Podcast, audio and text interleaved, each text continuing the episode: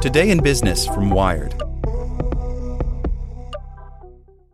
The Science of Scaling, hosted by Mark Roberge, is brought to you by the HubSpot Podcast Network, the audio destination for business professionals. Each week, Mark Roberge, founding CRO at HubSpot CRO, senior lecturer at Harvard Business School, and co founder of Stage 2 Capital, sits down with the most successful sales leaders in tech to learn the secrets, strategies, and tactics to scaling your company's growth. I like the episode with the founder of Aircall on how to go from handling your own sales to scaling a sales team. It has great advice for entrepreneurs. Listen to the science of scaling wherever you get your podcasts. Tax day is coming. Oh, no. But if you sign up for Robinhood Gold's IRA with a 3% match, you can get up to $195 for the 2023 tax year. Oh, yeah. Sign up at Robinhood.com slash boost by tax day to get the biggest contribution match on the market. Subscription fees apply. Investing involves risk. 3% match requires gold for one year from first match. Must keep IRA for five years. Robinhood Financial LLC member SIPC. Here's today's spoken edition of Wired.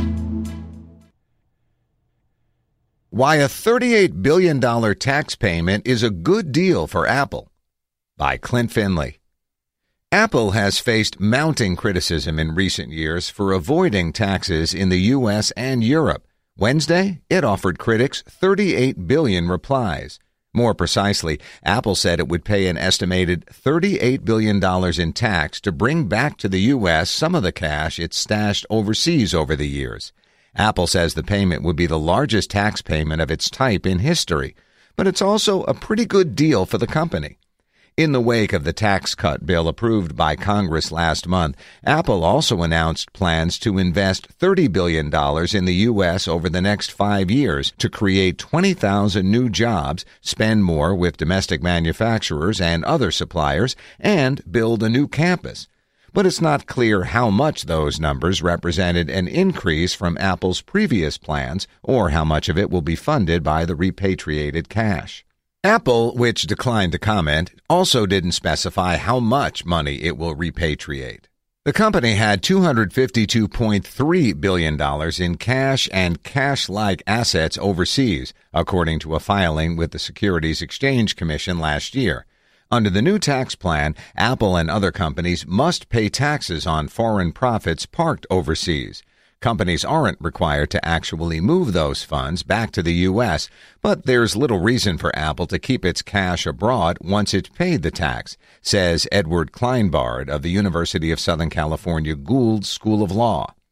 Previously, the U.S. allowed companies to defer paying taxes on foreign profits until those profits were repatriated. So many companies, including Apple, opted to leave foreign profits overseas. As a result, companies accumulated a total of around $2.8 trillion in overseas holdings, research firm Audit Analytics estimates.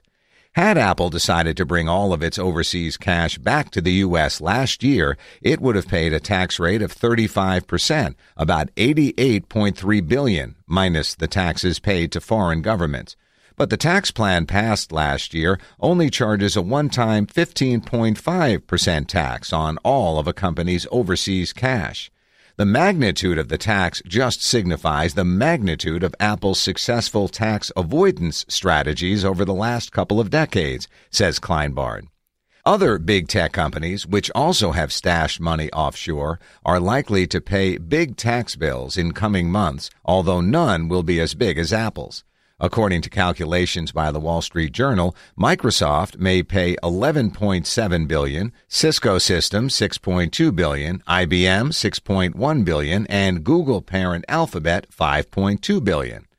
Although Apple is getting off easy with a tax bill of only 38 billion, Kleinbard thinks the company's effective tax rate will be a bit higher in the future, thanks to a combination of the mandatory 10.5% tax on certain foreign assets and a general crackdown on tax avoidance overseas.